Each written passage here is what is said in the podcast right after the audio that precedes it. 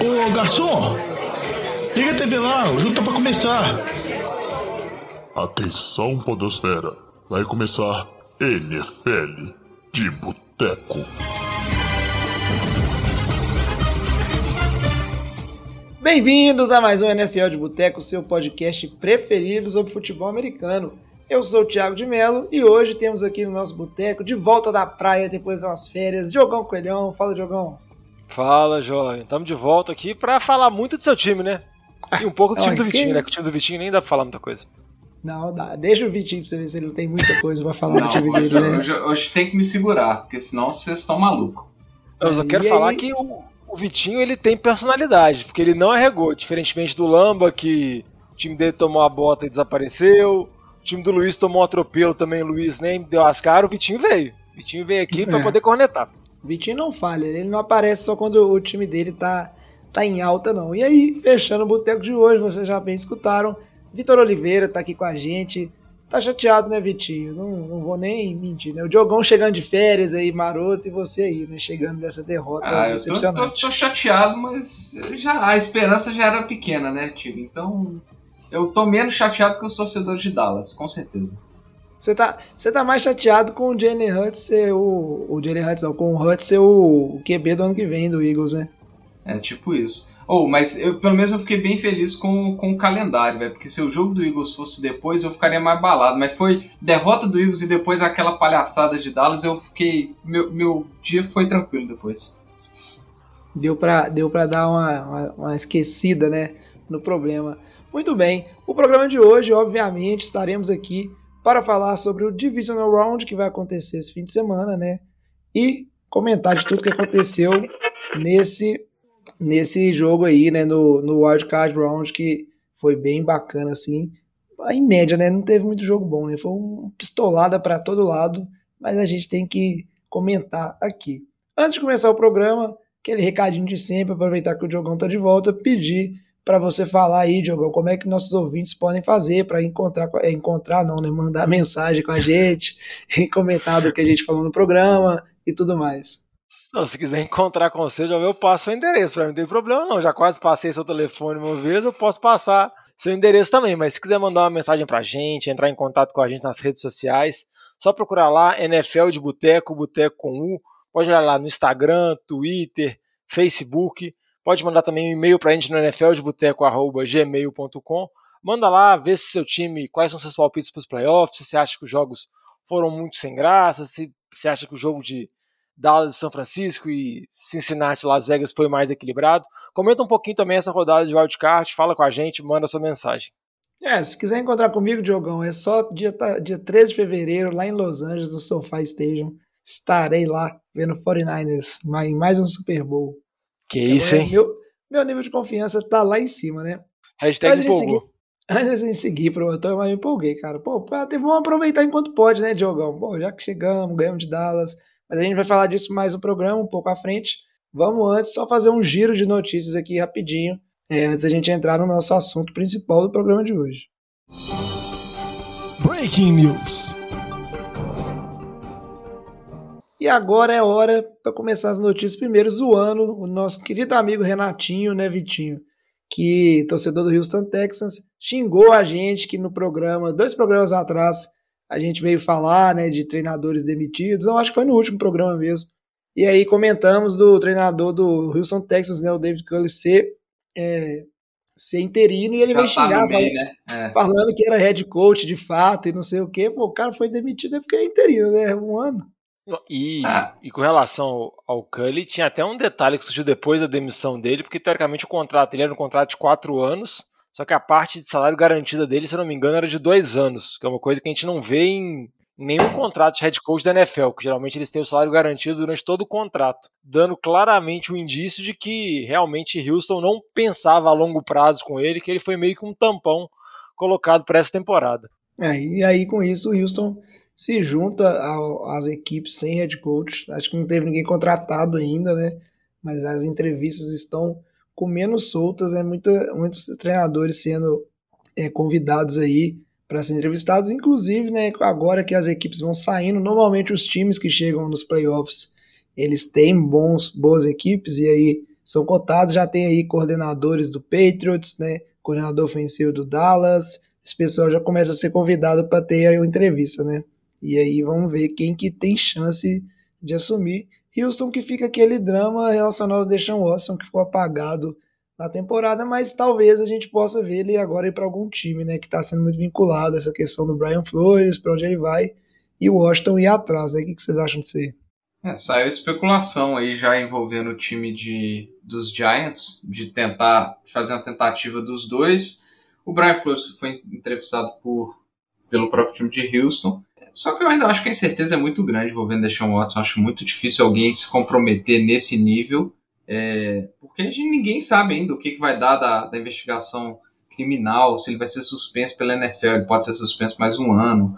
Eu acho que a incerteza é muito grande para a gente especular qualquer coisa, qualquer destino.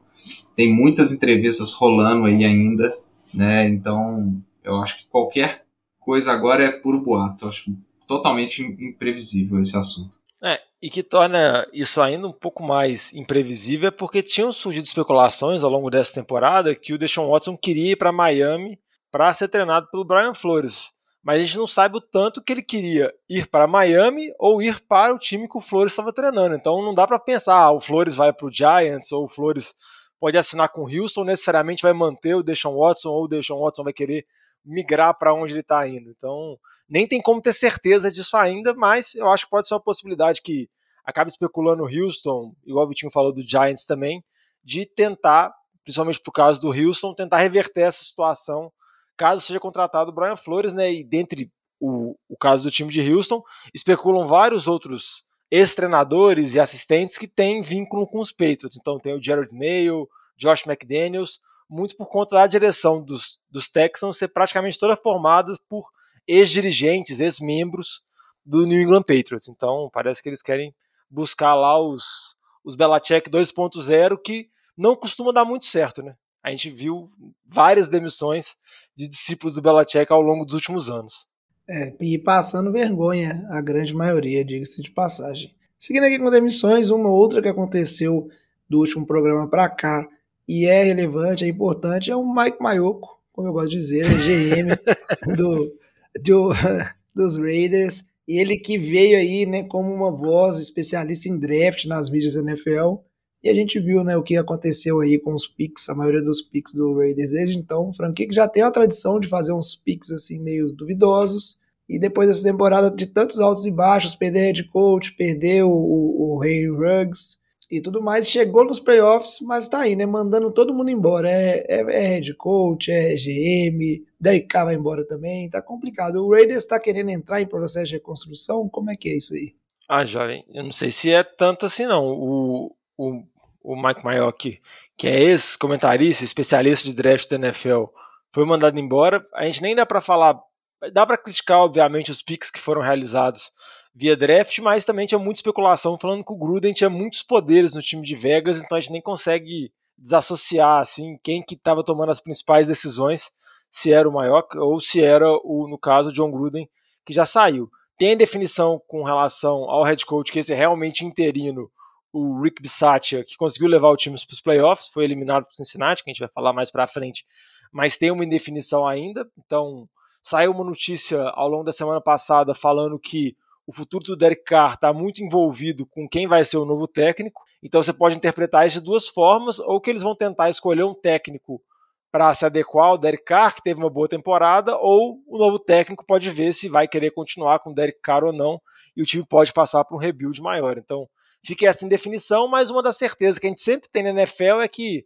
temporada após temporada chega no off-season e sempre tem essa novela, essa nuvem cinzenta assim, com relação ao Derek Carr, por mais que esse ano ele teve uma temporada um pouco melhor, apesar dos últimos jogos não terem sido tão bons.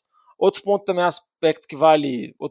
aspecto também que eu acho que vale a pena comentar é que tem 4 vagas abertas de GM, né? No caso de Vegas, Giants, Vikings e Bears, então esses times talvez podem demorar um pouco para definir o head coach, ou a gente pode ter aquela situação dos caras contratarem um head coach e tentarem achar um GM para se adequar, que geralmente não costuma dar muito certo, né?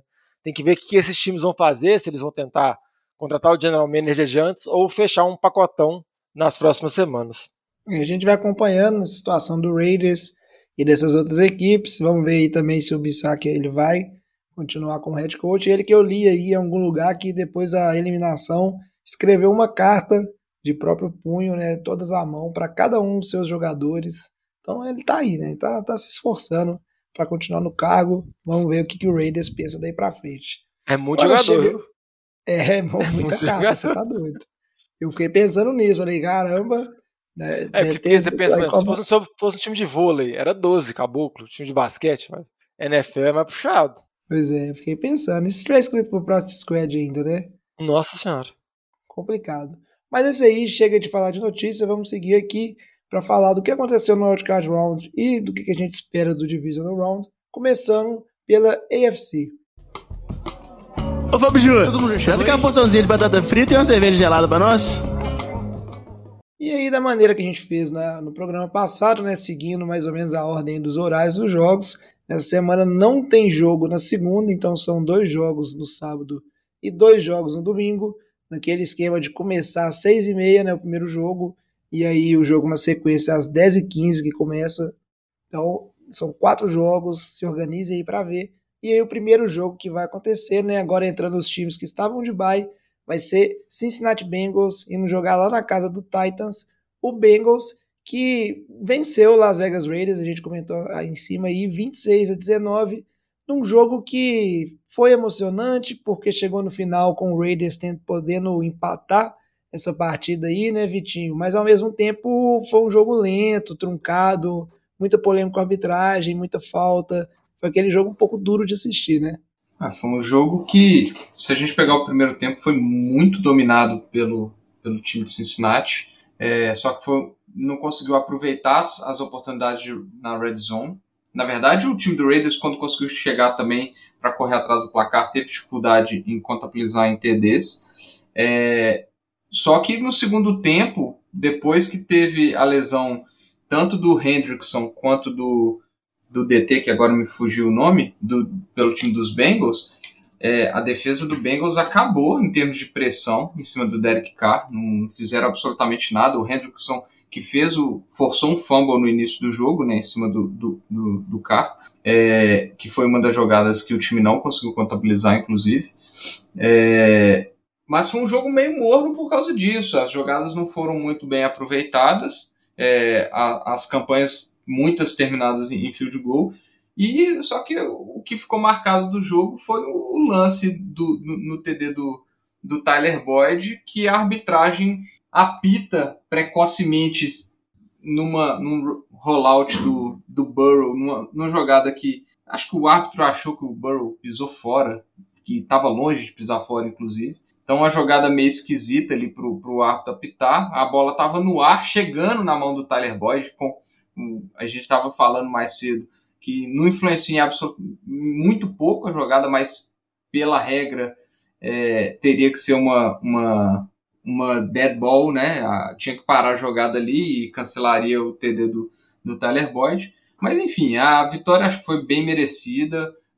O Carr não teve uma boa partida, teve um aproveitamento ruim, teve mais um fumble, né? O Carr que tem... batendo recordes de fumble aí desde 2014, se eu não me engano, os números mais altos da liga, merecido, o meu Bengals aí, né, que você fica brincando aí, Tigo, avançando, enfrenta agora o time do Titans, né, que teve a primeira semana de bye. Acho que vai ser um jogo interessante. A defesa do Titans não é uma defesa ruim, mas tem que ver se vai conseguir segurar esse ataque, porque o Burrow tá jogando muito bem. Só pra destacar que Cincinnati não vencia um jogo de playoff há mais de 30 anos, né? Teve todo aquele período com o Andy Dalton, com o time que chegou a classificar algumas vezes os playoffs, teve aquela vez que teve uma temporada boa, que chegou a vencer a divisão, mas o Dalton acabou lesionando na última partida da temporada regular e acabou não jogando os playoffs, e consequentemente Cincinnati perdeu. Teve também temporadas mais antigas com o Carson Palmer, que ele também machucou, teve uma lesão séria também num jogo de wildcard. Então Cincinnati conseguiu tirar essa zica, conseguiu tirar esse peso das costas. E com relação ao lance que o Vitinho comentou da polêmica de arbitragem, realmente, de acordo com a regra, deveria ter sido repetida a descida, mas a gente viu que o apito não influenciou em nada. Só a desculpa da NFL, que foi muito ruim, né, porque ela não podia falar a verdade, ela disse que o apito foi depois do Tyler Boyd ter feito a recepção, sendo que claramente quando você vê o lance, você vê que o apito acontece antes. E também saiu algumas notícias falando que toda a comissão de arbitragem, todos os árbitros que apitavam aquele jogo, eles provavelmente estão fora dos playoffs, não vão apitar mais nenhum jogo nesses playoffs, por conta da nota geral deles não ter sido muito boa, por conta de outros lances, várias faltas marcadas, parece que eles estão fora, estão carta fora do baralho, outras comissões de arbitragem, outros grupos de árbitros vão apitar os próximos jogos. Mas, como o Vitinho disse, acho que é uma vitória mais do que merecida para o Cincinnati, poderia ter vencido de maneira mais fácil, e eu acho que com relação ao time de Vegas, só de ter chegado já aos playoffs é algo impressionante, porque é uma temporada com situações extracampo completamente fora do comum, então o time já chegou muito longe e agora tem que ver quem que vai ser o head coach, quem que vai ser o GM, qual que vai ser o futuro do Carr, como a gente já comentou anteriormente. Pois é, e a gente se prepara para esse confronto entre Tennessee e Cincinnati. Chance do Derrick Henry estar de volta, chance de alguns outros jogadores lesionados estarem de volta. O Tennessee que chegou bem no final da temporada. E agora vamos ver, né, o que essa bye e tudo que eles prepararam, como é que vai ser. Você falou aí, Vitinho, você zoou, né, o meu Bengals. Mas assim, essa torcida tá com quem nesse time aí? O que você acha? Já vamos começar a falar aí por você. O que você espera desse jogo aí? Tem tudo para ser um bom jogo? Ou não? A gente pode ver algumas das pistoladas que aconteceram aí no Wildcard Round se repetirem agora no Division. Ah, difícil, viu? Eu acho que agora a chance das pistoladas diminuem bastante. Eu acho que esse jogo mesmo não espera um ataque avassalador de Tennessee. Então acho que vai ser um jogo parelho. Eu acho que vai ser bastante disputado. Eu acho que os dois ataques vão ter suas dificuldades de marchar em campo ali, vamos falar assim. Eu acho que o Burrow vai sofrer muita pressão do time dos Titans. E, querendo ou não, o time do Cincinnati não vai ter um fator que, para mim, foi muito decisivo na partida contra os Raiders, que foi o fator torcida. O efeito que a torcida teve ali em cima dos times dos Raiders, a gente pode ver isso pela quantidade de faltas que teve o time de Las Vegas. Acho que vai fazer falta, a torcida ficou maluca lá de ser um jogo de playoffs, né? A chance real do time depois de 31 anos que acabou se concretizando, acho que vai fazer falta. Vai ser um jogo interessantíssimo para mim, acho que vai ser bem, bem bacana de ver, confirmar aí se o Derrick Henry vai jogar ou não, né? Mas as notícias são até positivas, mas eu acho que vai ser isso, acho que vai ser um jogo difícil, vai ser um placar, acho que vai ser um placar baixo, ali na casa dos 20 e poucos pontos.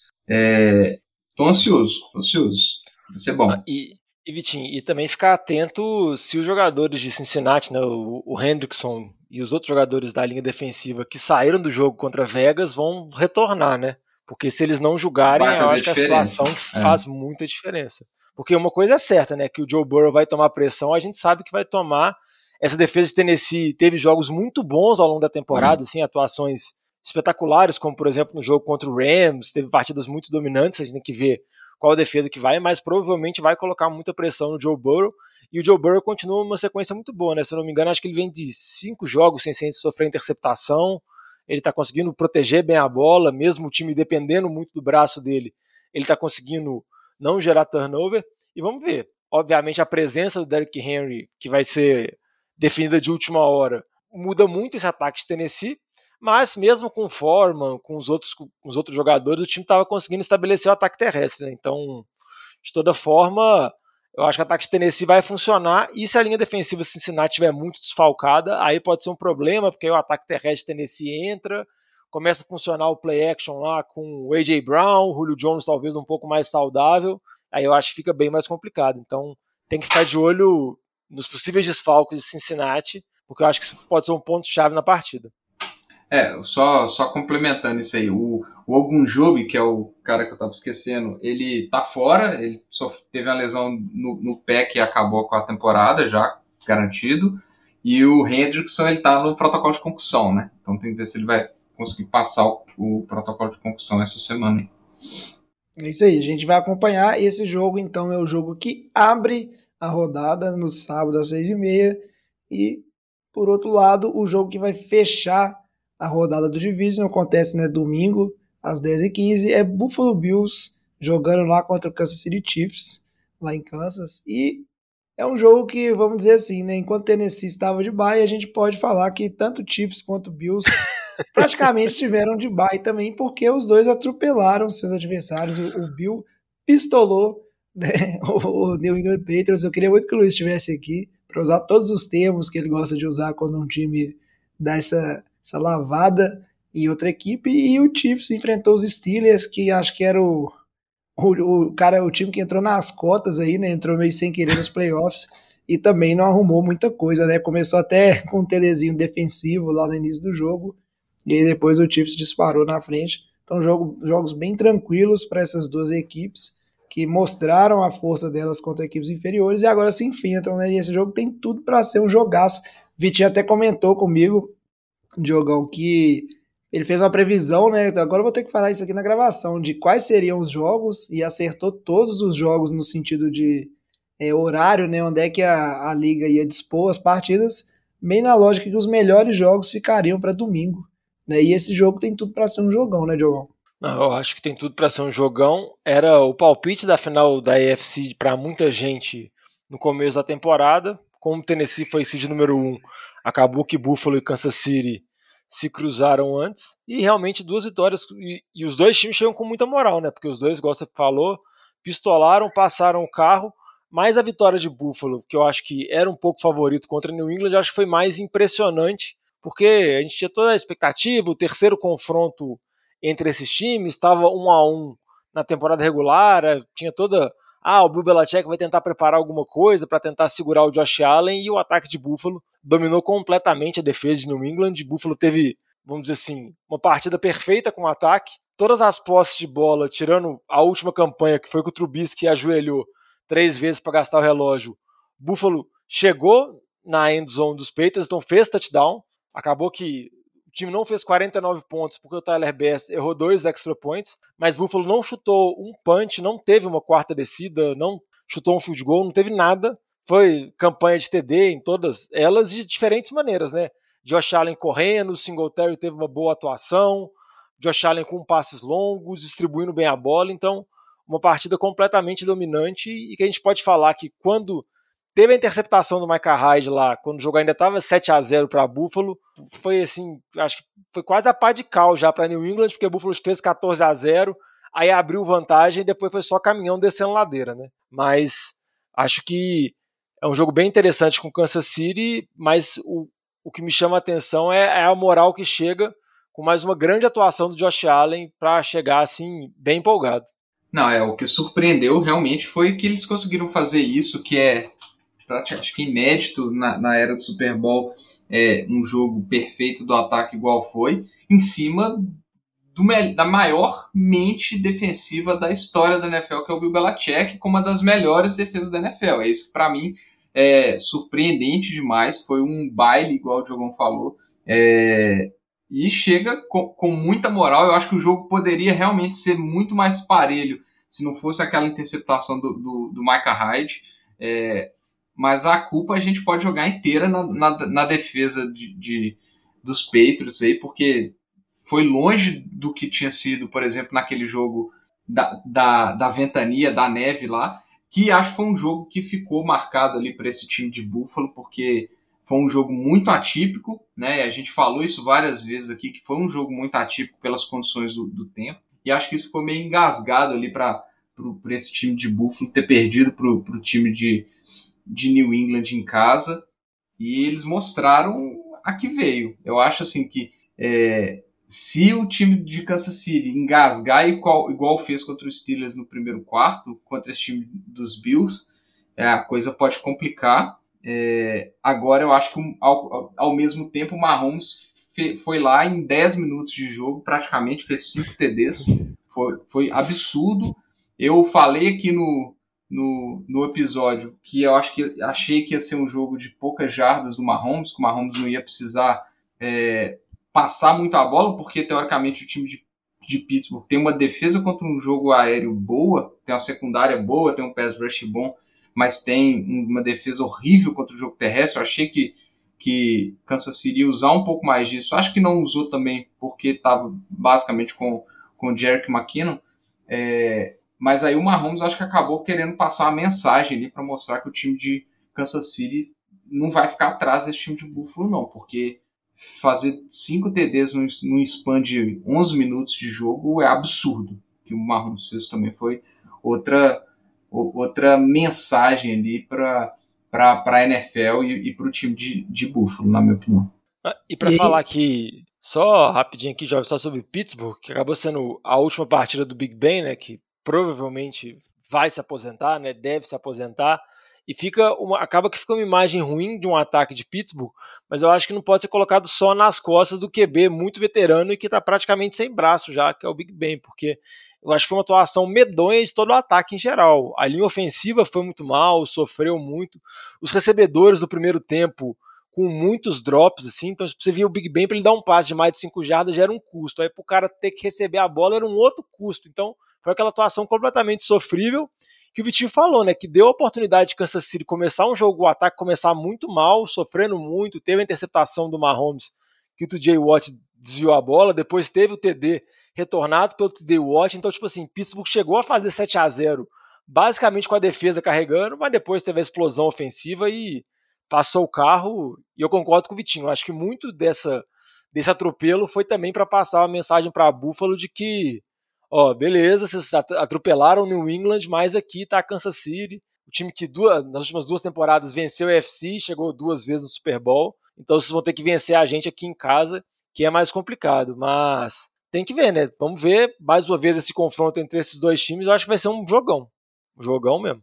É, e por falar, acho que vai ser um jogão, só pra gente fechar esse bloco da AFC, queria saber se vocês têm mais alguma coisa a comentar do confronto, assim, pontos importantes, porque acho que vocês resumiram bem, né? É aquela questão, tanto Bills quanto Chiefs, eles chegaram bem alta, né? Tiveram finais de temporadas muito bons e 2 jogos fantásticos agora, né?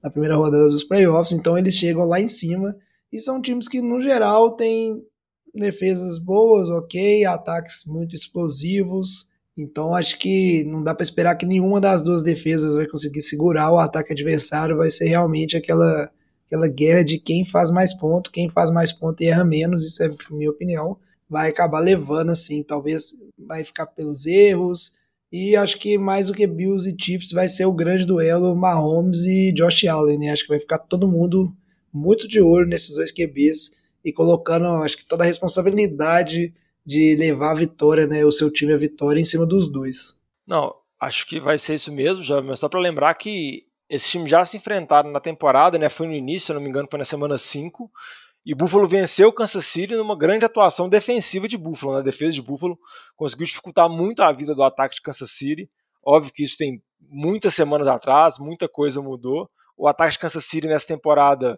não é aquele ataque tão explosivo que a gente viu antes, mas mesmo assim ele funciona e a gente vê a capacidade dele de conseguir colocar uma pontuação absurda, como fez nesse jogo.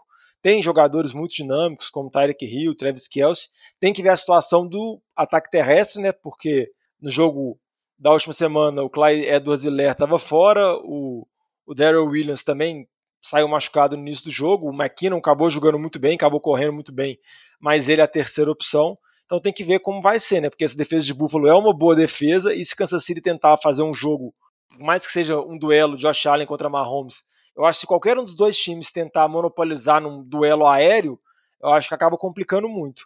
E a vantagem que eu vejo para Buffalo é que o ataque terrestre parece estar engrenando num bom momento da temporada. Teve mais um bom jogo do Singletary, o Josh Allen de novo está sendo muitas vezes utilizado como uma arma terrestre, então você vê ele dando passe, você vê ele correndo, e ele é muito forte, ele é imparável.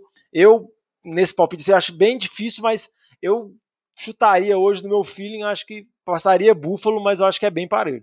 E já que você começou o palpite aí, Diogão, você falou que vai passar Buffalo, Vitinho, se tiver mais alguma consideração, e aproveita aí para dar seu palpite também sobre Tennessee Titans aí, né? Um palpite no geral do que vocês acham que vai ser a final de conferência aí da AFC. Meu palpite é que a final de conferência vai ser Titans e Bills. E o seu também, Diogão? Meu palpite é o mesmo do Vitinho. Acho que é Titans e Bills. Eu queria muito também, que o Bengals passasse, mas eu acho que a defesa de Cincinnati vai ter muita dificuldade em fazer qualquer coisa contra esse time de Tennessee, por causa das lesões principalmente. É uma defesa que o pass rush praticamente inexistente. Então eu acho que vai... E o contrário é totalmente oposto. Então acho que o Cincinnati vai ter muita dificuldade contra esse time de Tennessee. E o Buffalo é porque eu tô torcendo pra Buffalo aí, porque pra gente parar de ver Kansas City, né, na final de conferência, no Super Bowl. Não, chega disso.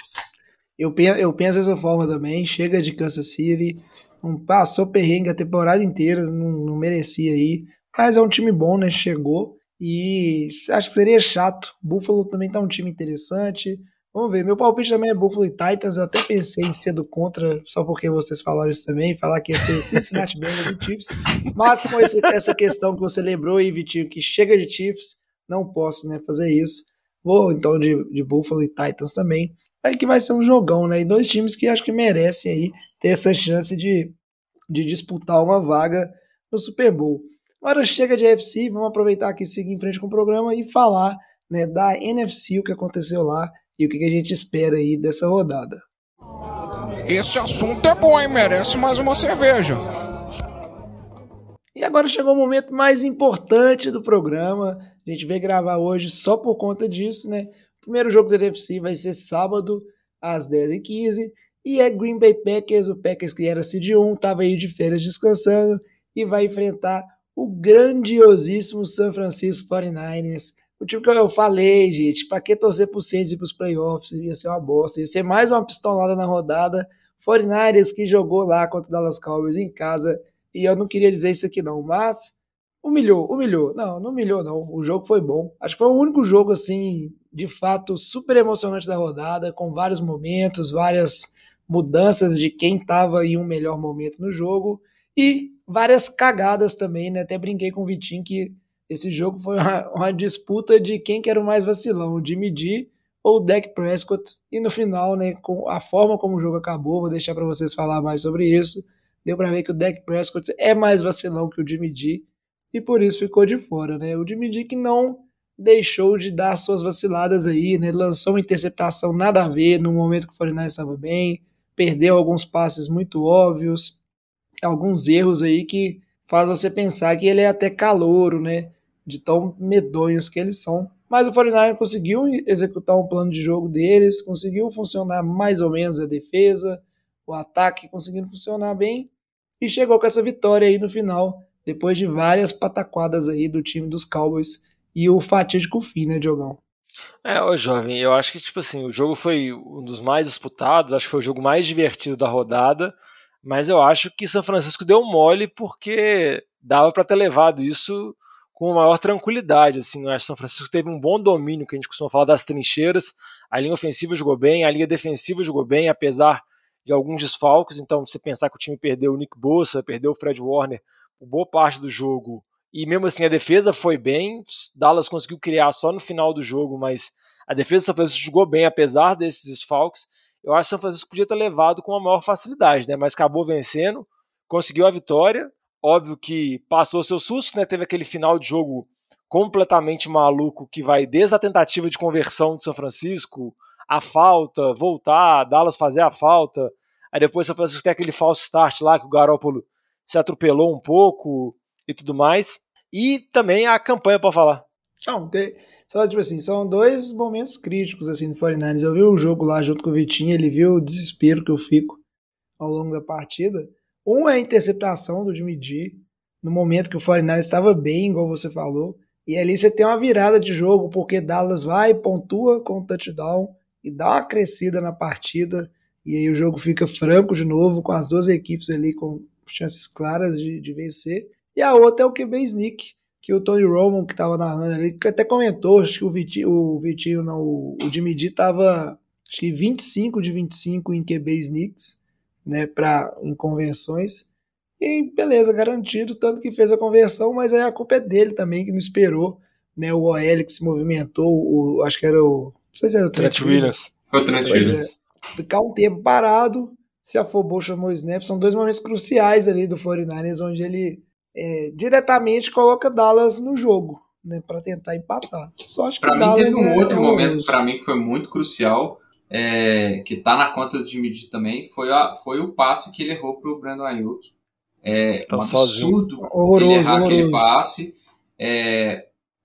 uma jogada que mostra um dos problemas do Trevon Diggs. Trevon Diggs que foi um All-Pro foi um First Team All-Pro, porque ele teve a melhor marca de interceptações da temporada. Ele teve 11 interceptações, mas ele é o pior corner em jardas, ele é o pior corner em jardas por targets, ele é o segundo pior corner. Então, assim, ele é um cara que ele é muito fácil de ser queimado. E no lance, o Aiyuk queima ele numa rota absurda, tá totalmente livre e o Jimmy G dá um overthrow que não existe. Não tem como ele...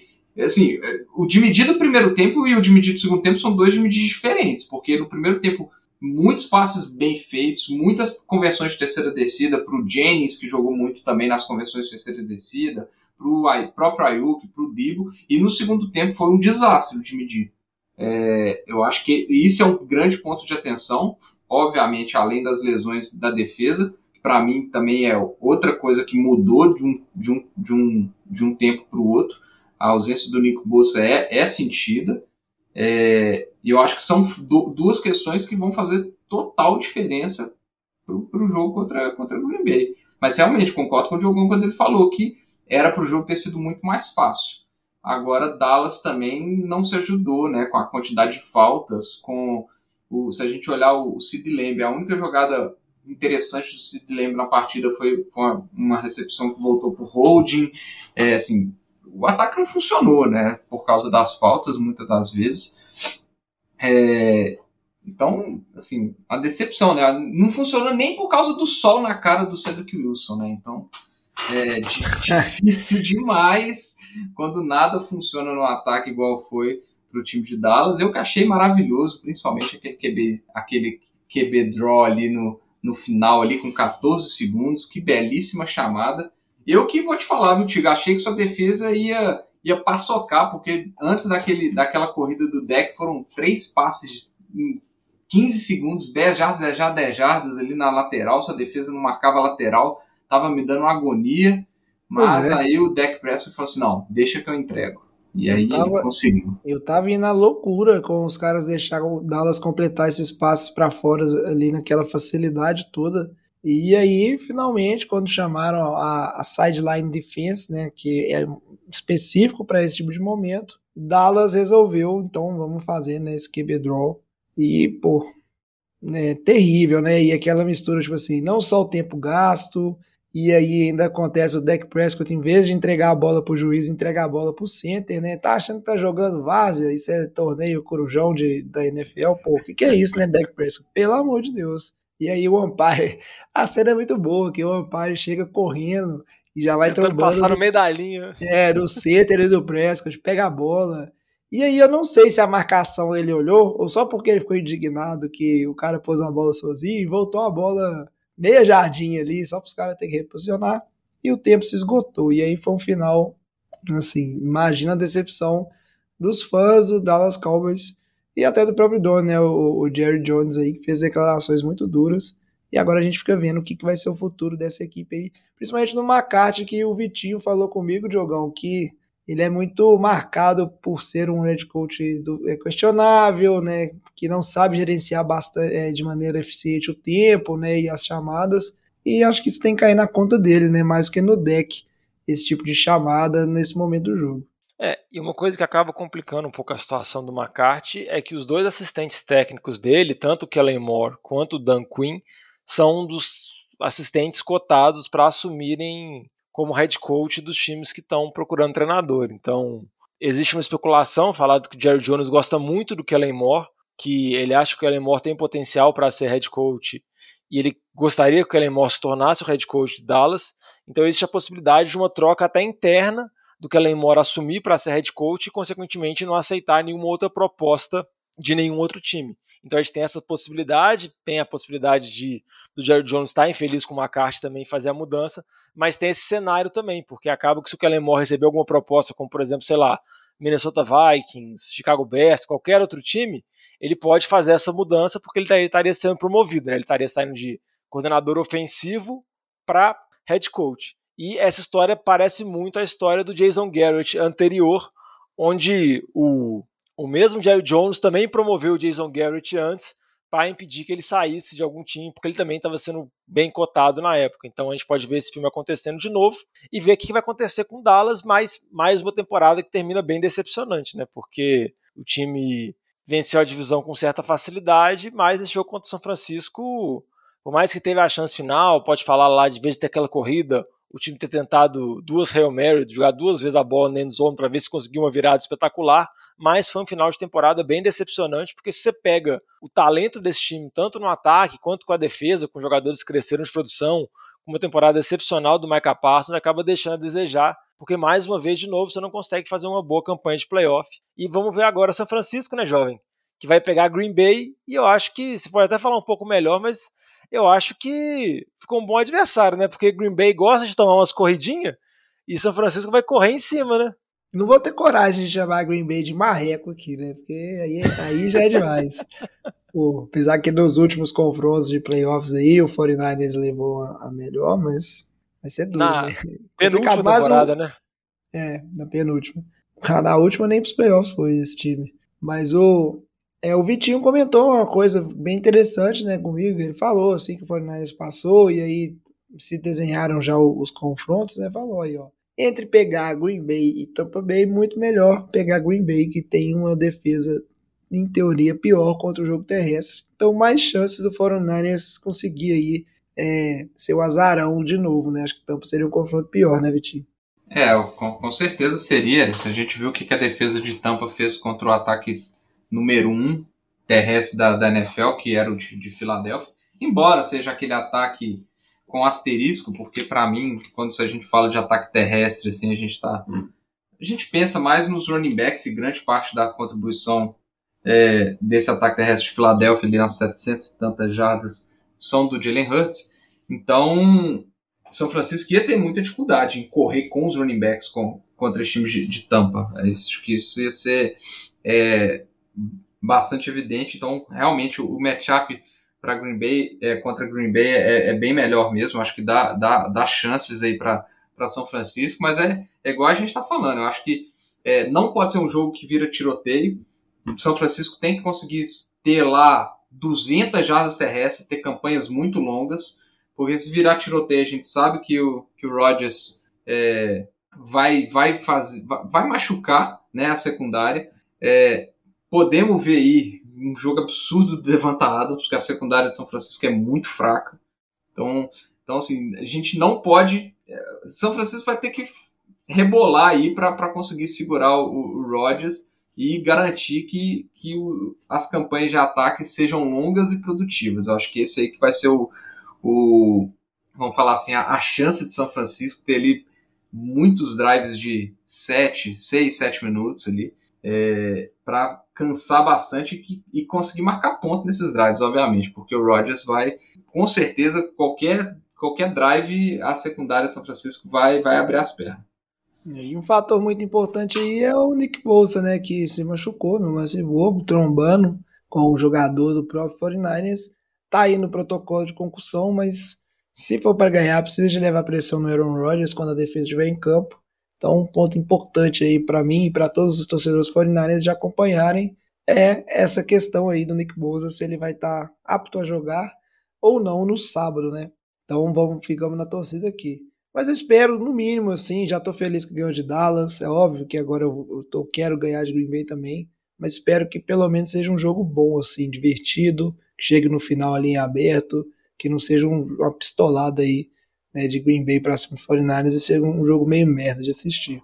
Seguindo agora pro último confronto, né, da NFC, que acontece no domingo às 6h30, a gente vai ter Los Angeles Rams contra Tampa Bay Buccaneers, né, o Tampa que venceu com tranquilidade o Eagles, a gente já zoou isso aí do Vitinho, e aí uma das grandes decepções da rodada que foi o Arizona Cardinals, todo mundo esperando, né, que seria um bom jogo. Esse jogo foi escolhido para ser na segunda-feira, porque tinha tudo para ser o melhor jogo da rodada, e o Rams não tomou conhecimento, passou o trator, Cardinals apático, Kyler Murray horroroso, o que só nos leva à conclusão, né, que o 49ers é o melhor time da NFC Oeste, porque o Rams é marreco e o Cardinals é paçoca, só sobrou a gente, né? Então, torce aí porque o Rams ganhe, já vou deixar meu palpite, porque se o 49ers passar e o Rams passar, estamos no Super Bowl, porque marreco é marreco. O cara empolgou mesmo, viu, Vitinho? Não, tá esse pau no Super Bowl, velho. Então, não, tem que ser. Eu gosto disso, Tigo, gosto disso. Eu quero ver quem vai falar aqui que se o 49ers passar de Green Bay e o Rams passar, vai apostar no Rams para passar do 49ers. Mas é, vamos falar... a chance, né? Convenhamos. Mas vamos falar dos jogos aqui. É verdade. Você quer falar primeiro de Philadelphia e Tampa? Ah, o Diogão, não tem o que falar desse jogo não, Diogão. Foi a pistolada, cara. Deixa eu falar aqui, deixa eu fazer o meu monólogo então. Autorizou, abriu brecha. Abriu, mas tá desligando o microfone aqui, ó. Não. Ah, cara, esse jogo aí, assim, sinceramente, o início do jogo eu fiquei bravo com a arbitragem, por causa de um roughing the passer, que ia ser uma terceira descida importante na campanha, que acabou virando o primeiro TD de Tampa. Depois teve uma outra falta ridícula que marcaram em cima de Filadélfia, que foi muito, influenciou bastante, o jogo ainda estava com o placar baixo, mas depois disso eu esqueci tudo e culpo só o ataque de Filadélfia, porque não só o Jalen Hurts, mas também as chamadas, eu acho que é um absurdo você ter o Devonta Smith contra um time que o ponto fraco do time é a secundária, você não verticalizar o jogo, você não tentar usar do espaço, vamos falar assim, nas costas dos linebackers. O Devonta Smith ele não teve um target no primeiro tempo. Fora isso, assim, os wide receivers de Filadélfia são armas inúteis. Eu não sei porque Filadélfia insiste em tentar draftar wide receivers se ele não vai usar os wide receivers. A gente pega aí que nos últimos 3 anos foram 3 wide receivers, um que deu certo, o Hager não preciso nem falar, né, porque foi um desastre total. O cara não funciona como wide receiver e como punch returner é horroroso. E o Jalen Hurts, cara, ele tem o papel dele, ele tem o papel dele nessa atuação horrorosa. Ele não sabe fazer leitura pré-snap, a gente viu isso. O jovem comentou assim, ó, quantas blitz que Tampa estava fazendo, blitz iguais, mandando os 2 caras por fora, e o Jalen Hurts não consegue fazer essa leitura. Ele é afobado no pocket, a gente viu isso na segunda interceptação, que o pocket está limpo, não tem nenhuma pressão em cima dele, ele afoba por algum motivo, dá um passo para trás e tenta um passe pulando para trás, que é surreal o que ele tenta fazer. Muita dificuldade passando a bola para frente, verticalizando o jogo. Então, poucas jogadas com muitas air yards que a gente fala. Numa que ele tenta fazer isso, ele joga um passo atrasado, que foi a primeira interceptação dele. Então, assim, eu falo.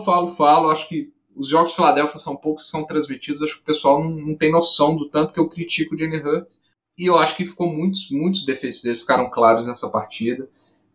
Tampa não teve a menor dificuldade em conduzir o ataque e passar a bola em cima da secundária de Filadélfia. O coordenador defensivo de Filadélfia, para mim, eu não consigo entender como que o cara, toda vez que o Mike Evans arma de slot, ele tira o Daryl Slay do Mike Evans e põe o Maddox. Mike Evans deitou e rolou quando ele estava armado de slot nessa partida, é um absurdo. Ele teve uma recepção com o Slay e 7 recepções armando de slot, sendo que uma foi um TD. Então, assim, é erro de leitura. Parece que os caras não estão vendo o jogo, eles não estão vendo como que as jogadas pré-snap, como que os corners estão longe do Devonta Smith, dando espaço para ele, não tenta a jogada, não deixa o cara fazer as plays, os skill position fazer as jogadas, sabe? Então, eu acho que o time de Filadélfia, ainda acho que é um time mal treinado, tem, mesmo com sendo a primeira temporada do Sirianni, eu acho que não consegue adaptar o jogo ao longo do jogo. A gente vê isso, demorou 4 quartos para conseguir produzir algum ponto, depois que o jogo estava 31-0. Então, assim, eu esperava um jogo mais competitivo, principalmente que o Philadelphia teve uma semana aí de descanso, porque não usou os titulares na semana 18, né? Então, eu esperava algo mais competitivo, fiquei bem decepcionado com o time. Tampa Bay teve mais uma baia essa semana, né? Foi realmente muito fácil. E isso porque eu não queria falar, hein, Diogão? Imagina se quisesse. Mas foi duro, ó. Eu vi o jogo junto com o Vitinho, e aí esse ano eu confesso, até falei isso pro Vitinho, que em momento nenhum eu tinha assistido um jogo do Eagles, assim, o tempo todo focado e vendo tudo, porque aí às vezes eu tenho algum outro jogo no horário, eu tinha algum outro jogo, ou às vezes você vê vários jogos ao mesmo tempo, e foi duro, cara. Reparar no detalhe, eu entendo porque o Vitinho sofre tanto com a situação que o Philadelphia tá. Agora um time que ninguém esperava, né, que teria bye, é o Los Angeles Rams, e teve praticamente uma bye, né, Diogão? Eu não vou adentrar nisso, porque o pessoal fica falando que eu fico cornetando. Lá atrás eu já falava assim, calma, o pessoal com papo de Kyler Murray MVP, não sei o quê. O Cardinals começou muito bem, mas foi só caindo no final da temporada, e aí chegou nos playoffs para passar, assim, não passa vergonha, mas a maior decepção desses playoffs até o momento é o Arizona Cardinals. Acho que não tem nenhum outro time que dá para classificar, né, dentro disso de maior decepção, e nenhum vai ser a maior decepção daqui para frente. O Cardinals decepcionou, e não só seus fãs, mas os torcedores em geral, né, com essa atuação ridícula no jogo aí de segunda-feira. É, tomou uma surra completa do time do Rams, e eu acho que torna essa decepção ainda maior é o retrato final da temporada, como a gente já comentou em programas anteriores, né? O time começou muito bem, durante muito tempo foi a seed número 1 da NFC, apesar da lesão do Kyler Murray, mesmo com o Coach McCoy, o time conseguiu se manter, só que no final da temporada o time caiu muito de produção, repetindo, vamos dizer assim, as duas temporadas anteriores do Kliff Kingsbury. Então fica esse padrão, que você pode falar do Kingsbury ou pode falar do padrão do Kyler Murray, de ter uma queda de desempenho na metade da temporada para frente. Óbvio que você pode falar sobre o fator da lesão do DeAndre Hopkins. O DeAndre Hopkins que está fora é o principal recebedor do time, é aquele cara que você utiliza para conseguir bater marcação mano a mano, que vai mudar o jogo, mas você não pode ficar tão dependente assim de um recebedor. Então, o time teve uma segunda metade de temporada bem ruim, chegou a sair da seed número 1, a perder a divisão, classificar como wildcard, e tomou um atropelo completo do Rams, tomou 28-0. O Rams dominou o jogo do início ao fim, assim, dominou o jogo, igual eu falei sobre o time de São Francisco. O Rams dominou ainda mais as trincheiras, tanto a linha ofensiva quanto a linha defensiva dominaram completamente, colocando muita pressão no Kyler Murray, que fez ele tomar decisões bem absurdas, né? A pick six que ele tenta não sofrer o safety, ele lembrou muito o que o Carson Wentz fez. Então, quando você muitas vezes lembra uma tomada de decisão do Carson Wentz, que não é o QB mais elogiado por conta de tomada de decisão, geralmente é um problema, e fica lembrou essa temporada. Lembrou o próprio Matthew Stafford naquele jogo contra o Tennessee. Sim, contra o Tennessee também. Sim, ótima lembrança. E como você falou do Stafford, tinha a primeira vitória dele nos playoffs, né? Ele já tinha 3 derrotas nas 3 vezes que ele tinha ido com o Detroit. Agora com o Rams conseguiu vencer, e eu acho que vai disputar com o Tampa. Lembrando que o Rams já venceu o Tampa na semana 3, muito tempo atrás, mas eu acho que tem um detalhe que o Rams pode tentar se apegar, é o fato da linha defensiva estar jogando muito bem, o Aaron Donald completamente dominante, Von Miller subindo de produção, e eu acho que esse ponto pode ser um ponto fraco de Tampa, que ao longo da temporada passada foi muito constante na OL, ao longo dessa temporada a OL jogou muito bem, mas deu algumas brechas no jogo contra a Filadélfia, e teve também a lesão do Tristan Wirfs. A gente não sabe se ele vai jogar esse jogo decisivo contra o Rams. Se ele for desfalque, pode ser uma lesão importante, porque se você conseguir colocar pressão, se você conseguir colocar o Aaron Donald indo para cima do Tom Brady, aí você vai mudar esse ataque de Tampa completamente. Então eu acho que isso pode ser um ponto-chave para decidir o jogo. É esse duelo da linha defensiva do Rams, que vem jogando muito bem, contra a linha ofensiva de Tampa, para tentar colocar pressão e tentar, vamos dizer assim, deixar o Brady mais desconfortável possível. É, tem que incomodar o vovô. E aí já vamos aproveitar aí, se tem mais alguma coisa para acrescentar assim, da sua perspectiva para o duelo Tampa Bay contra Los Angeles, Vitinho, e aí bota seu palpite aí também. O meu eu já falei, é 49ers passando e Rams também, e aí o Super Bowl tá garantido. Seu palpite é torcida? Meu palpite, bom, ué. Palpite, tá. Palpite torcida é a mesma coisa, quando você faz um palpite, você fica torcendo pro seu palpite ser certo aí. Não, vai, Vitinho. Não, eu acho que vai ser um jogaço também, eu acho que só, igual eu falei com o jovem, eu já tinha, ele comentou que eu tinha passado o preview do schedule aí, eu acho que vai ser um jogar, só não vai ganhar do Buffalo e Kansas City, porque tem um embate maior ali, Josh Allen e Mahomes, eu acho que são 2 QBs jovens na crescente aí, que a gente tem visto, então eu acho que vai ser muito interessante ver, eu acho que o Rams pode verticalizar o jogo em cima dessa defesa de Tampa Bay, fazer o que o Philadelphia não fez com o Adele, com o Cup, e tem chance de ser um time bem... vou falar assim, competitivo, e concordo, acho que o ponto-chave vai ser a situação da OL de Tampa, não só o Jensen também chegou a machucar durante o jogo, tudo bem que ele voltou, mas é bom a gente comentar, verificar se ele vai estar 100%, porque ele vai ter um certo 99 na cara dele ali, que aí pro jogo de Tampa pode complicar bastante se é só ele desandar. E o palpite? E os palpites? Meu palpite, infelizmente, vai ser Green Bay e Rams. Traíra, velho, traidor. É duro, véio, fazer esse programa. Você também, né, Diogão? Já tá com essa carinha que você tá me olhando aí, vai faltar em Green Bay, né?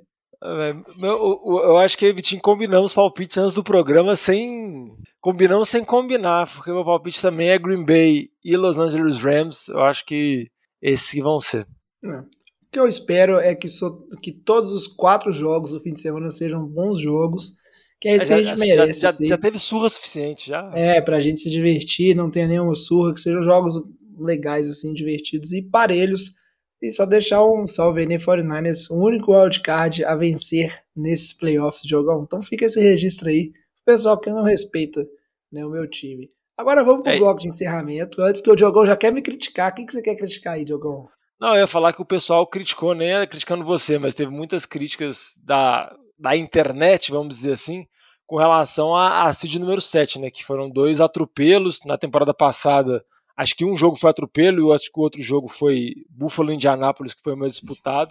Mas eu acho que a gente tem que esperar um pouco mais para ver se realmente vai ter algum desnível muito grande entre a seed 2 e a seed 7, que geralmente está classificando, claudicando para os playoffs. Acho que vale a pena esperar um pouco mais para ver. Porque chegar a conclusões definitivas sobre duas temporadas. Se esse jogo a mais, vale a pena mesmo. Então agora, né, a gente vai chegando ao fim, vamos no nosso bloco de encerramento do programa de hoje. Ô galera, nós estamos fechando a cozinha, vocês vão querer mais alguma coisa? Mas antes de fechar o programa, né, não tem mais survival. Inclusive, Diogão, parabéns, né? Só dei parabéns lá nas redes sociais. Vocês que não estavam aqui no programa, mas fechou, né? O Alan Ferreira já entrou em contato com a gente vai ver se tá certo ele gravar um programa com a gente, o ouvinte que ganhou o Survival. Antes de fechar o programa, uma perguntinha aqui, um papo de boteco, aquele que se levanta ali no finalzinho, a hora que você tá pedindo a conta, e aí tem que pedir uma saideira para conseguir terminar esse assunto. Vamos falar aqui, né, das equipes eliminadas até agora, relembrando aí, né, recapitulando, foram Raiders, Patriots, Philadelphia Eagles, né, Dallas Cowboys, os Steelers e os Cardinals. Esses 6 times que foram eliminados na primeira rodada aí, né, na rodada de wildcard. Qual deles, assim, papum, que vocês acham que tem chance de chegar melhor, né, o melhor dentre esses na temporada que vem, que vai para os playoffs e pode chegar nos playoffs melhor, porque alguns daí ainda tem um caminho longo e a NFL vai mudando toda a rodada. O que você acha, Diogão?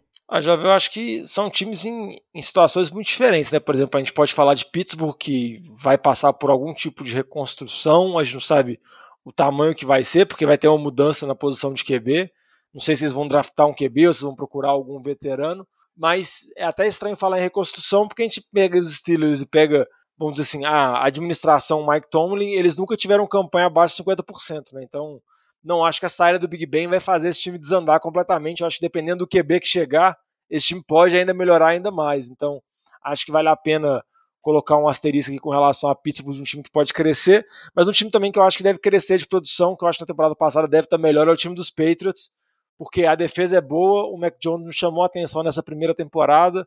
Eu acho que, igual já comentou no jogo anterior, o time não tomou um atropelo contra o Bills, o ataque não foi tão bem, mas a culpa não foi do ataque, a culpa foi muito da defesa.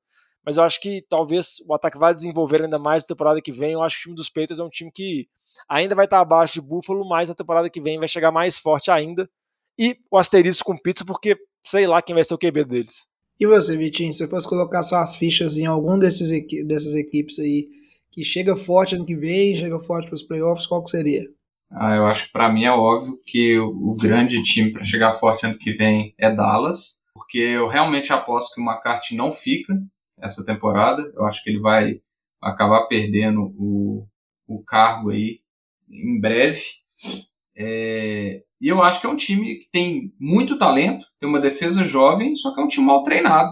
Então se você substituir ele por um cara que pode ser meramente melhor, você substituir ele por um cara que joga Madden e sabe controlar relógio, esse time ele tende a ser melhor. Então, eu acho que é o desses 7 aí, eu acho que desses 6, né, é definitivamente o melhor pra mim, acho que não tem dúvida, não. Que isso, velho, basta jogar videogame pra assumir o emprego do cara. Dureza.